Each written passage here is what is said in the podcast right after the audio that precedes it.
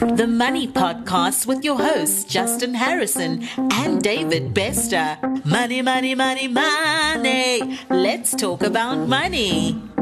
In this episode, we are talking about retirement planning. It's not a sexy subject and it certainly is not the most popular subject, but that's exactly why you need to listen and pay close attention to this episode.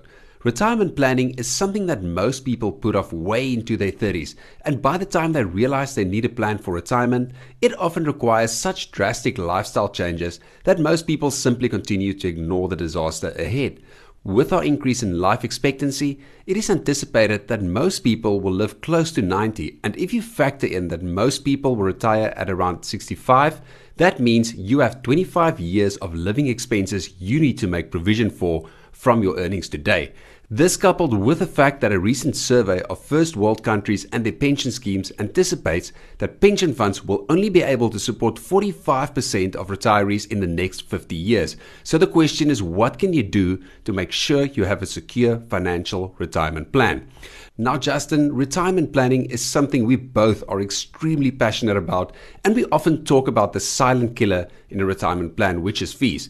Even on a small percentage, such as 1.5% in fees over a lifetime, the 1.5% alone can add up to as much as 40% of the investment because it gets deducted annually on your retirement investment. Or to put it in another way, fees can erode about 40% of your entire portfolio. What are some of the ways people can reduce fees? This is a tough question to blanket answer because the answer for someone who is self employed is very much different from someone who is forced into a provident fund or a pension fund via the employer. So, before we jump into how to save on fees, I'd like to offer a word of advice on retirement planning as a whole. It is anticipated that most people will need about 70% of what they earn today to retire comfortably, and that is not taking into account inflation. The single best way to plan for retirement is to live on less than 70% of what you earn today. In other words, live as if you were retired today. And then use the additional funds to create your own retirement fund in addition to any other retirement plan that you already have or don't have. Creating your own separate retirement fund is one of the smartest retirement plans you can have, and it also provides you with a lot of flexibility in terms of finding the best investments with the lowest fees, as well as getting your independence from retirement funds that may or may not be able to pay out in the future. That is some great advice considering that most people contribute to a pension fund for 25 to 35 years of their working life and never give a second thought to the reality that the funds they so desperately need in retirement might actually not be there in the end. But coming back to the fee issue, how can people reduce or avoid fees in their retirement planning? Anytime you hand someone else the responsibility to manage your investment or your retirement plan, you're going to pay a fee for that. That could be a broker or a fund manager, and most people are happy to do this because they don't have the discipline to take control of their own retirement plan. So, the first step would be to eliminate as many third parties as possible. Going direct will always save you money. Secondly, you need to reduce your contributions as much as possible into the forced funds, i.e., your employer pension fund. And where possible, you need to try to allocate the bulk of your retirement savings into a retirement fund that you manage for yourself. When you talk about a retirement fund that you self manage, this sounds complex and it sounds like hard work. Can you give an example of what you mean by managing your own retirement fund and give some real examples? The best way to think about any fund is to think about allocating money to specific investments that will bring a long term consistent return. And there really is no limit on what you can invest in as an investment in your own retirement fund. For some people, it's going to be buying property that will pay them rent when they're older.